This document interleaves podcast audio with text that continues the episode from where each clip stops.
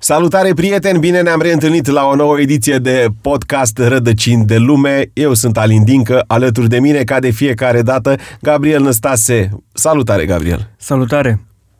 Am ales să vorbim astăzi despre un subiect sensibil, despre sexting, în momentul în care îl practică adulții, oamenii asumați.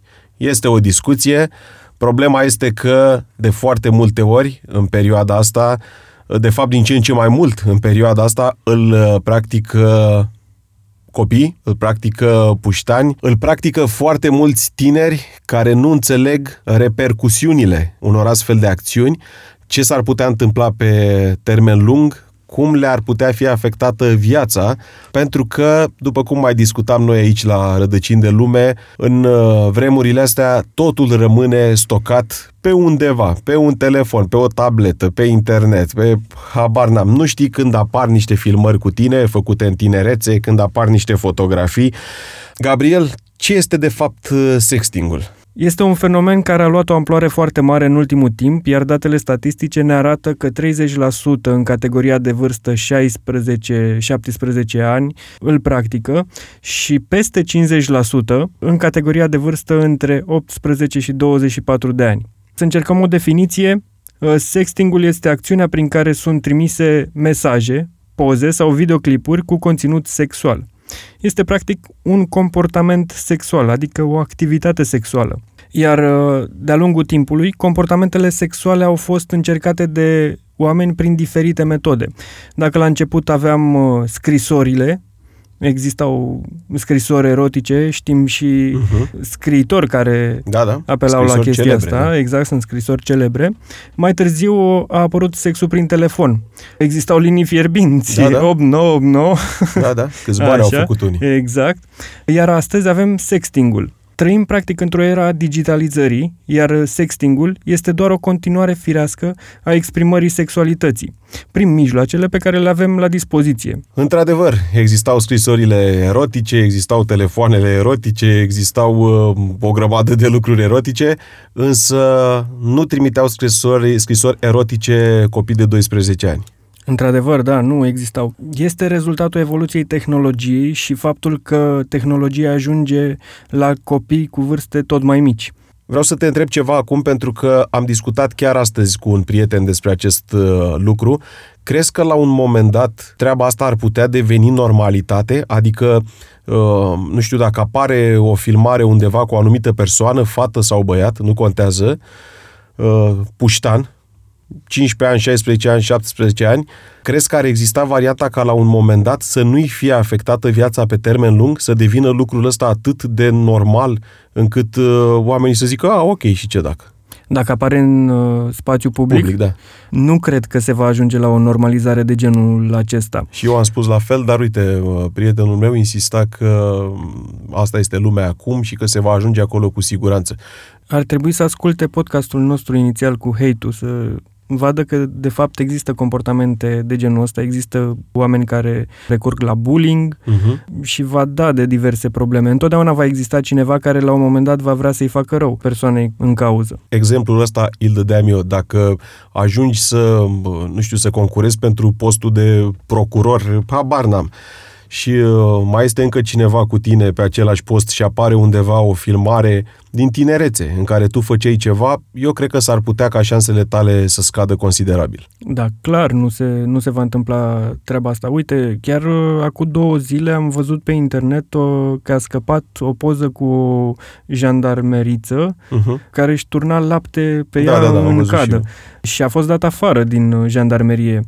În instituțiile astea publice e foarte greu să vii cu astfel de comportamente, să fie acceptate astfel de comportamente.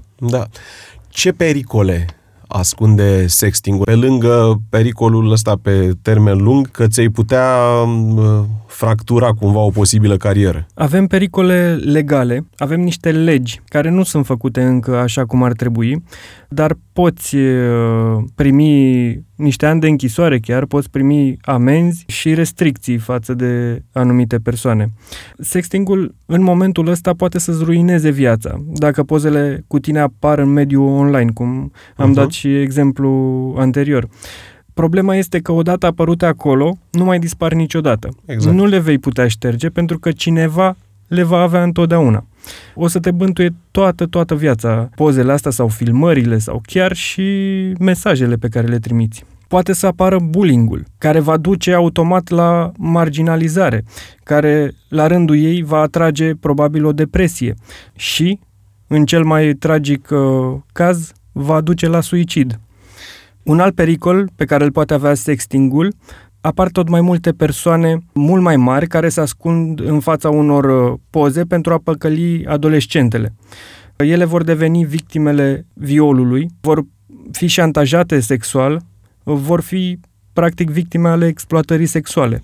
Asta în anumite cazuri, ca de fiecare dată nu generalizăm, unii sunt doar oameni care nu pot să-și accepte vârsta. Exact. Sau sunt chiar acei psihopați despre care tot vorbim. Vreau să te întreb, dar înainte am să spun și părerea mea, vreau să te întreb dacă trebuie să împiedicăm genul ăsta de manifestare. Eu spun că dacă ești adult și ești asumat, în momentul ăla ești pe spatele tău, deciziile sunt ale tale, tu știi ce vrei să faci și cu cine vrei să te joci. Problema la mine este cu adolescenții. Acolo aș căuta o variantă de a pune frână. Pentru că la 14 ani, la 13 ani, la 15 ani, pur și simplu nu ai cum să vezi în perspectivă. Nu ai cum să-ți dai seama cum te-ar putea afecta lucrul ăsta peste 20 de ani. Nu știi ce înseamnă aia o prietenie reală, nu știi ce înseamnă aia să ai încredere într-un om sau să nu ai încredere într-un om. Trimiți poza fiind convins sau convinsă că este iubirea vieții tale, apoi vă certați peste 2 săptămâni și el sau ea își dorește să se răzbune și brusc poza aia apare peste tot. Deci acolo, în rândul adolescenților, mi-aș dori sincer să existe niște legi mult mai stricte și să fie găsită o variantă pentru a opri nebunia asta. Dar, repet, la adulți, acolo oamenii sunt conștienți, sunt coerenți, în principiu ar trebui să fie și asumați. Asta este treaba. Da, clar, sunt de acord cu tine aici, cu asumarea și neapărat trebuie să existe consimțământ din ambele părți. Da. Multă lume își dorește să împiedice sexting-ul în totalitate, iar acest fenomen este aproape imposibil de controlat, deci automat nu poate fi împiedicat. Normal. Însă, într-adevăr, cum ai spus și tu, poate fi reglementat prin legi care să prevină distribuirea de conținut intim fără aprobarea celuilalt. Nu în toate cazurile, sextingul are consecințe negative. Și aici este o statistică, doar 30% dintre mesajele sau pozele de genul acesta au fost expuse public. Da, dar dacă stăm să ne gândim 30% din cât, o să ne dăm seama că de fapt cifra este uriașă. Pentru că ne spuneai despre 1% în începutul podcastului, 1% foarte mare, da, de oameni care fac treaba asta, păi 30% înseamnă enorm. Da, este mult, este într-adevăr foarte mult. Ținând cont că adulții sunt în proporție de 50%, chiar peste 50%. Fenomenul ăsta are o pornire un pic mai profundă. Practic vine din nevoia de a-ți exprima sexualitatea, iar sexualitatea trebuie îmbrățișată.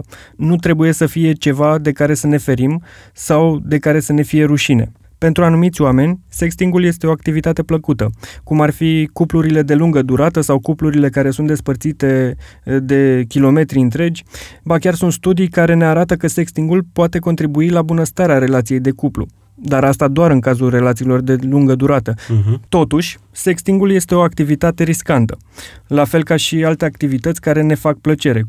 Am înțeles că nu prea avem niște legi serioase legate de sexting și astea pe care le avem pot fi interpretate foarte ușor. Poți să-mi spui mai multe lucruri despre treaba asta? Denumirea asta de sexting a apărut în 2008. Suntem în 2022 și noi nu avem un termen corespondent în limba română, fie el și barbarism. Avem o lege care pare luată cu copy-paste dintr-o lege mai veche de la americani și se referă strict la pornografia infantilă. Și ăsta este articolul 374 din Codul Penal. Și spune chiar așa, aș vrea să citesc un pic din el.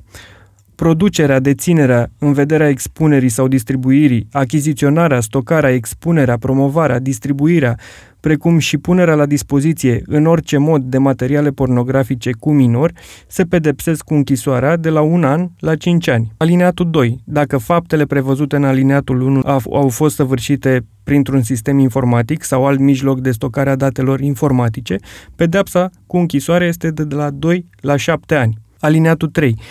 Accesarea fără drept de materiale pornografice cu minori prin intermediul sistemelor informatice sau altor mijloace de comunicare electronice se pedepsește cu închisoarea de la 3 luni la 3 ani sau cu amendă. Nouă ne-ar trebui niște legi mult mai clare și care să aibă în vedere minorii și adulții deopotrivă, care să pună accentul fix pe consimțământ, pentru că există niște precedente și la americani și există și la noi. Iau exemplu din Statele Unite, unde a existat un adolescent care s-a oferit chiar să ajute poliția în rezolvarea unui caz.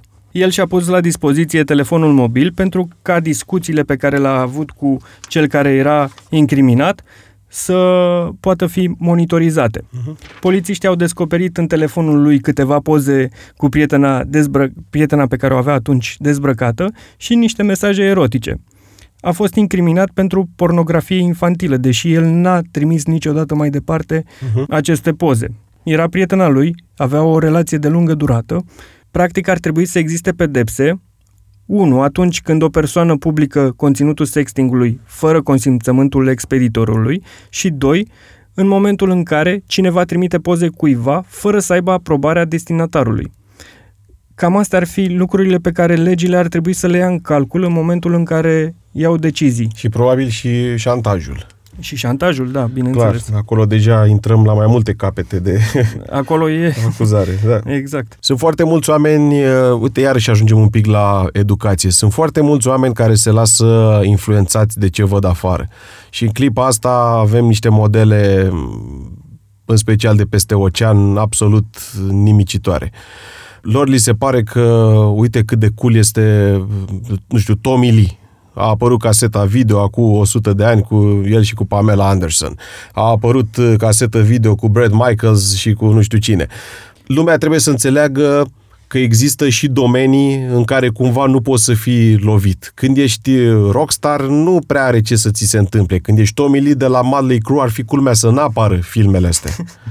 Dar noi nu suntem Tommy Lee. Nimeni aici în România, de exemplu, nu este Tommy Lee. Exact, ține de statutul social. Da.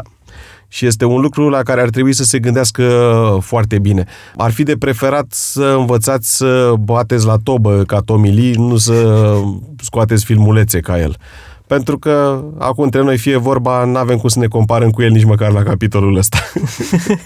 Am prins un pic din comunism. Părinții noștri au crescut cu totul în comunism.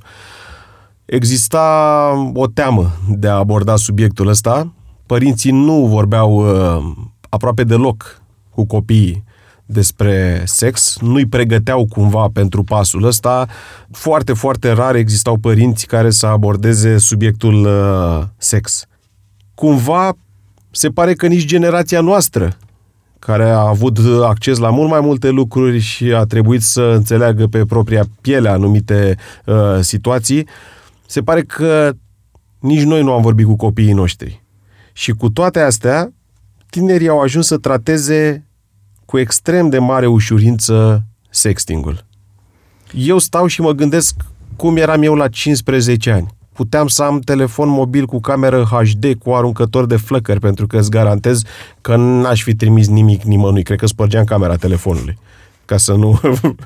Cum au ajuns aici? Într-adevăr, lipsa unei informări corecte în legătură cu toate aspectele negative pe care le generează acest fenomen stă la baza ușurinței cu care este abordat.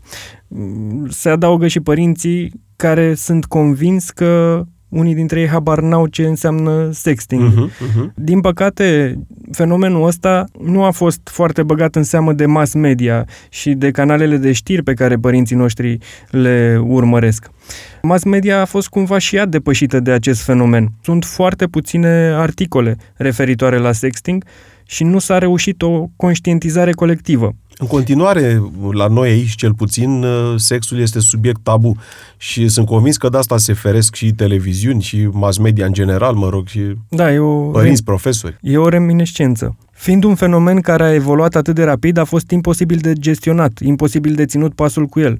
Avem un studiu care ne arată că 1 din 7 adolescenți fac asta, la nivel global. Pe unii îi împinge curiozitatea să facă asta, pentru că văd peste tot în mediul online, iar la alții e nevoie de apartenența la grup. Unii o fac chiar la presiunea grupului, ca să fie în rând cu ceilalți. Dar fix cum te întrebam și în începutul podcastului, oare ei înțeleg care sunt consecințele pe termen lung? Înțeleg că în clipa asta, cel puțin, un astfel de lucru te poate afecta pe viață? Dacă ne referim la adolescență, este o perioadă foarte, foarte dificilă. Știu, am fost acolo. Și eu. Oribil, oribil moment. A fost oribil, acum îmi dau seama de greșelile și toate răutățile pe care le-am făcut față de părinții mei. Abia acum. În această perioadă sunt foarte multe schimbări în organismul copiilor. Apar tot felul de comportamente iraționale, ghidate de impulsurile de moment pe care nu le putem controla. Impulsurile sexuale, iarăși, sunt din ce în ce mai puternice la cei aflați la pubertate. Din cauza asta există și o rată foarte mare de infracțiuni de natură sexuală printre adolescenți. Este foarte greu de inhibat o asemenea pulsiune în momentul în care schimbările sunt atât de radicale și curiozitatea este foarte mare. Iarăși ar mai fi un lucru, îndrăgostirea. Îndrăgostirea te face să faci lucruri iraționale. Știm cu toții că în momentul în care ești îndrăgostit, ai curajul să faci lucruri pe care în mod normal nu le-ai face, doar ca să impresionezi pe partenera ta sau partenerul tău. Îmi trec atâtea gânduri prin cap în momentul în care vorbești. Uite, mă gândeam acum dacă măcar sextingul ăsta ar ajuta la o pregătire pentru o viitoare viață sexuală în cazul adolescenților, dar nu cred că ajută nici măcar la atâta lucru. Și pe de altă parte mă gândeam că foarte mulți oameni, după cum ai spus chiar tu, practică sextingul. De ce nu practici sexul real? Bun, înțeleg că în unele cazuri cuplurile sunt la mulți kilometri distanță, încearcă să mențină relația și așa mai departe, dar mulți cred că au ajuns să prefere sextingul pentru că te oprești când vrei, nu există obligații, primești acea doză de adrenalină și nu știu ce-ți mai trebuie ție acolo, trimițând pozele astea și primind alte poze sau filmulețe sau mai știu eu, poți să arăți doar părțile care îți plac și să stai să faci o poză de 100 de ori până iese, știi? Așa, în momentul în care ești față în față, o să-ți vadă și defectele persoana cealaltă, dar în felul ăsta o să fii mereu și frumos și deștept și, nu știu, uite, vezi gânduri care îmi zboară prin cap în clipa asta. Nu e o întrebare. Pur și simplu, nu știu, sunt așa bolovani întregi care se rostogolesc prin mintea mea. Am înțeles. Da, chiar dacă nu e o întrebare, simt nevoia să-ți dau un răspuns aici. Este mult mai facil, mult mai ușor și are practic aceeași finalitate pe care o are și sexul normal, pentru că e o eliberare a tensiunilor sexuale. Știu că pornografia creează dependență. Sextingul este tot o formă de pornografie până la urmă. Creează și sextingul dependență? Dacă ne uităm la procentul de peste 50% dintre cei între 18 și 24 de ani care fac asta, s-ar putea să ne răspundem la întrebare. Există riscul ca sextingul să provoace dependență, mai ales în rândul persoanelor care au tendințe adictive, în special în cei care au dezvoltat dependență de tehnologie. Ei sunt cei care folosesc cel mai adesea sextingul și la cei care au hipersexualitate.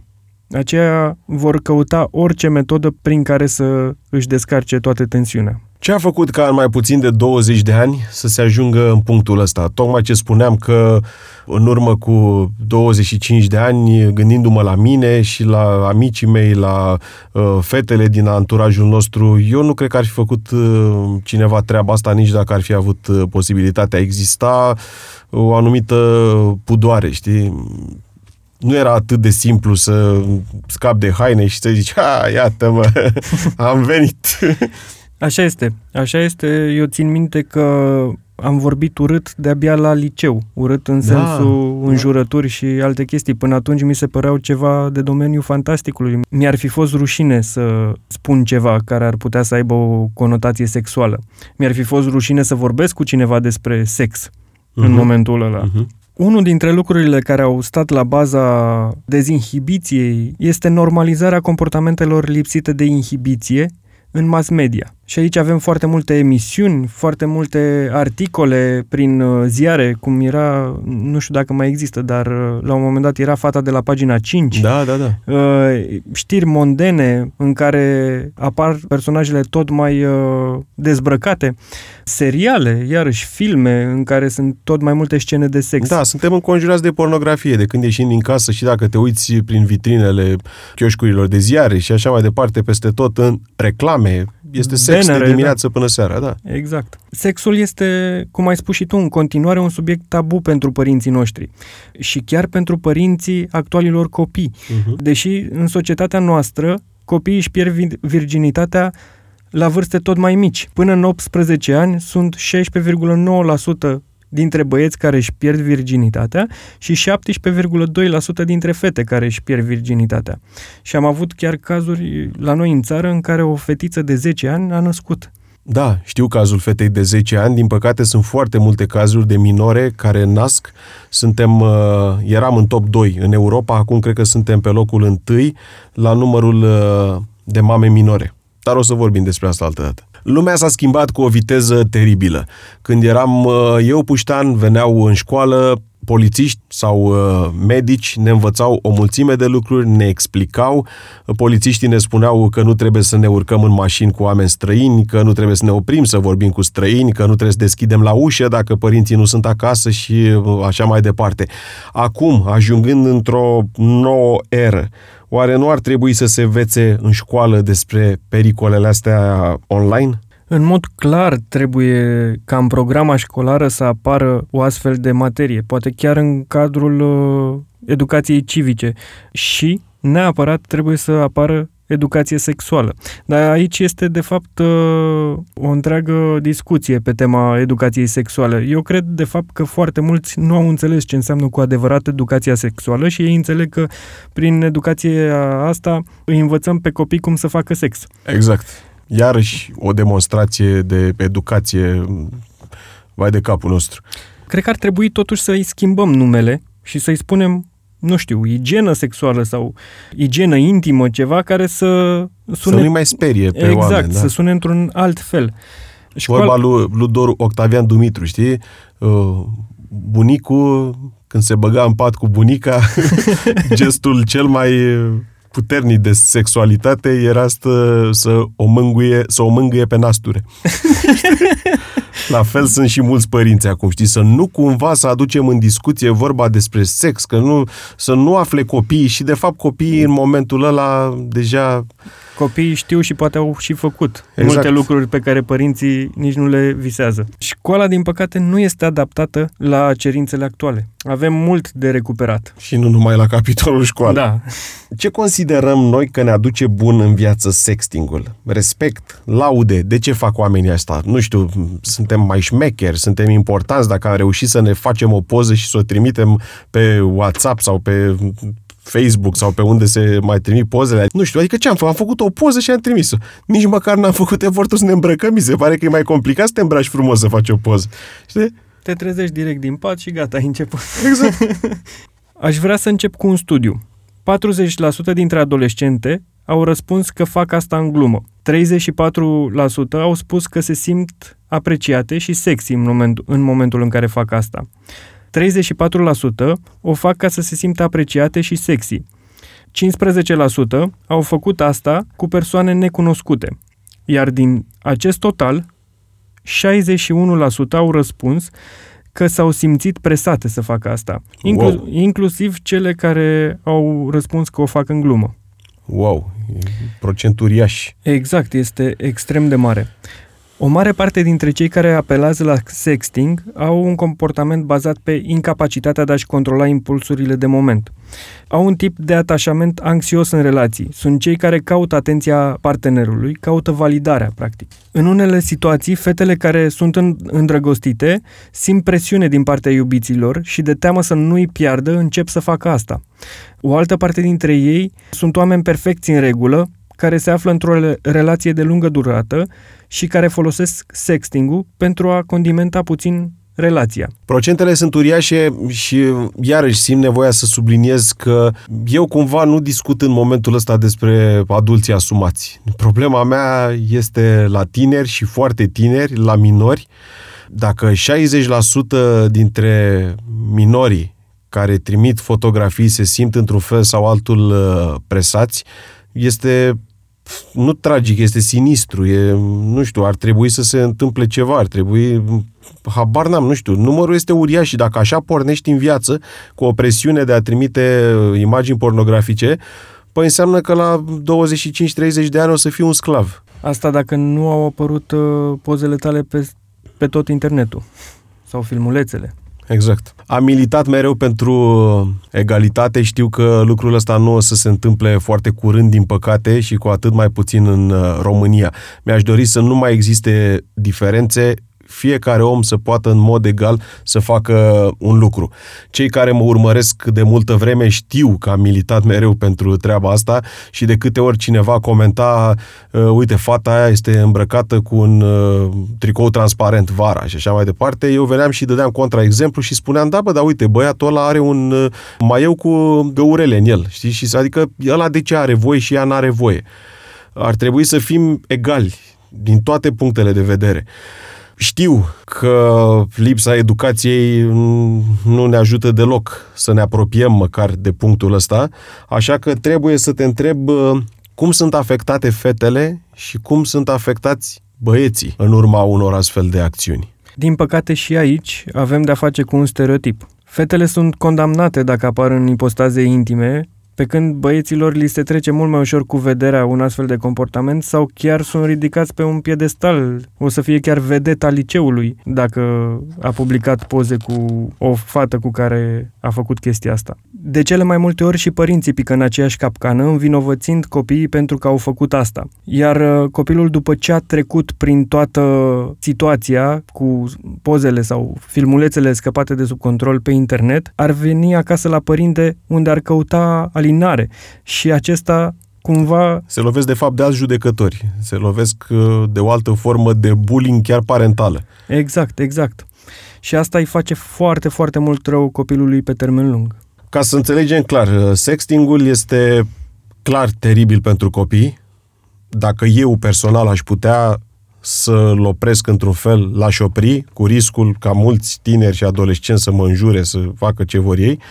Dar în altă ordine de idei, adulții asumați, care sunt sănătoși la cap și înțeleg exact la ce se expun, pot să-l facă liniștiți. Este teribil pentru cei care au fost victime, cei ale căror imagini au fost distribuite pe internet, fie copii, fie adulți. Aici nu e niciun fel de discriminare. Uh-huh. Am un exemplu. O fată dintr-un liceu a trimis unui băiat cu care vorbea pe o rețea de socializare. Era un pic mai mare decât ea. I-a trimis poze cu ea fără sutien. O altă colegă, în ora de sport, când toată lumea era ieșită din clasă, i-a luat telefonul și s-a uitat prin el și a văzut pozele astea pe care le-a distribuit către toți colegii din clasă și cumva au ajuns și la profesori. O singură persoană din toată clasa i-a luat apărarea, iar profesorii s-au întors împotriva ei, reproșându-i că încurajează pornografia. Astfel de cazuri sunt cât se poate de reale. Toată lumea arată cu degetul spre victimă, învinovățind-o pentru comportamentul ei, când de fapt adevărații vinovați sunt tocmai cei care distribuie, fără acord, conținutul ăsta. Și va fi distribuit mereu atâta timp cât nu există o pedeapsă reală. Exact. Ca să ne înțelegem.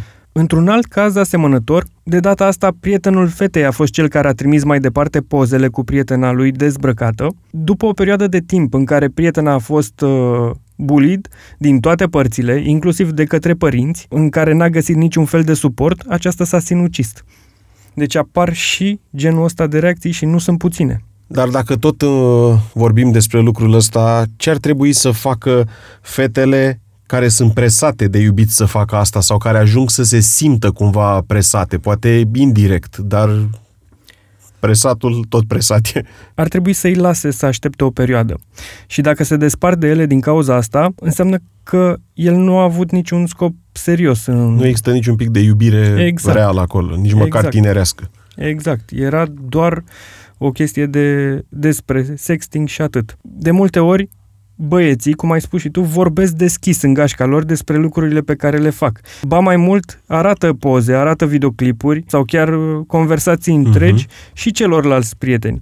Alteori chiar iubiții fetelor ajung să simtă presiunea grupului și li se cere în grup, practic, să o forțeze pe fată sau să-i forțeze puțin mâna, să-i trimită poze pe care să le trimită mai departe în grupul din care face parte. Este foarte trist. Eu, în momentul în care aud cuvântul ăsta presat, mă apucă toate pandaliile. Nu este normal, sub nicio formă. Nu este normal dacă cineva vă presează să orice, în momentul ăla trebuie să faceți pasul în spate. Acolo nu e vorba nici despre iubire, nici despre grijă, nici despre... Nu e vorba despre nimic ce ar putea avea o conotație pozitivă și bună. Cât de important este controlul părinților când vine vorba despre telefoane mobile, tablete, computere? Este normal să te uiți în telefonul copilului? Și dacă nu urmărești, dacă nu intri să vezi ce se întâmplă acolo, cum poți afla când chiar se întâmplă ceva? În primul rând, accesul la telefonul mobil sau alte device-uri ar trebui să fie permis cu limită pentru copiii mai mici. Există și diferite aplicații sau programe de control parental prin care părinții pot limita accesul copiilor la anumite conținuturi inadecvate. În al doilea rând, dacă te uiți în telefonul copilului, este o violare a intimității lui, mai ales dacă acesta este adolescent. Deci nu este în regulă să recurgem la astfel de gesturi. Păcat. Dacă o faci de față cu el, va percepe asta ca pe o incapacitate de a fi autonom, de a fi independent, iar pe termen lung va dezvolta frică de greșeli, incapacitatea de a lua decizii, va căuta confirmarea pentru orice lucru și va ajunge chiar să facă lucruri pentru a-i mulțumi pe ceilalți. Deci îți dai seama câți oameni ne înjură acum? Da, într-adevăr, dar asta este realitatea, de fapt. Da. Vrem să facem un bine și, de fapt, facem mult mai mult rău cu un comportament de genul acesta. Pentru a afla ce se întâmplă în viața copilului, e bine să creezi o relație bazată pe discuții deschise despre orice, pe acceptare și încredere reciprocă. Copilul ar trebui să găsească în tine un suport, nu o instanță de judecată care să pedepsească pentru orice lucru. Este foarte important să trecem peste orgoliul personal și să acceptăm faptul că el este diferit față de noi și învață din experiența personală, cum și noi la rândul nostru am învățat din experiența personală și a trebuit în unele cazuri să ne dăm cu capul de pragul de sus ca să înțelegem anumite lucruri. Așa va învăța și el. Copilul va face lucruri când va fi pregătit. Îți va spune când el se va simți pregătit și în siguranță despre lucrurile prin care trece sau lucrurile pe care le face sau le-a făcut. Dar și aici trebuie să fim foarte atenți, să nu încurcăm rolurile. Părinții trebuie să fie părinți și nu trebuie să fie pe picior de egalitate cu copilul, adică nu trebuie să fie cei mai buni prieteni, cum circulă toată vorba asta. Deci ei trebuie să fie părinți, în primul rând. În momentul în care sunt pe picior de egalitate, copilul va încerca să treacă peste părinte și să îi ascundă lucruri, să îl păcălească prin orice mijloc posibil. Copilul are nevoie de persoane apropiate, de vârstă cu care să fie pe picior de egalitate, nu cu părinții. Prieteni, am discutat astăzi despre un subiect despre care am putea să vorbim ore întregi și sunt convins că și după acele ore tot ar mai rămâne anumite puncte de analizat. Aș vrea să spun atâta, în concluzie. Părinții să fie mult mai atenți la copiilor, să fie mult mai deschiși față de ei, să discute, să-i asculte, să le povestească experiențele lor, să vorbească deschis despre sex, să încerce să depășească această idee că sexul este tabu, pentru că inevitabil vor ajunge la el și se vor lovi de tot felul de situații. Aș vrea ca puștanii să înțeleagă că sextingul nu trebuie făcut niciodată sub presiune și niciodată din cauza unor oameni care caută cumva să te împingă, că trebuie, altfel nu ești de-al nostru, altfel nu ești cool, altfel nu ești... Dacă faci așa ceva, dacă chiar nu poți să reziști și simți tu nevoia să îți arăți marea sexualitate prin poze și filmulețe, trebuie să o faci pentru că așa simți. Mi-aș dori ca în școală să apară măcar o materie în care copiii să fie preveniți despre pericolele sextingului, despre pericolele expunerii online până la urmă.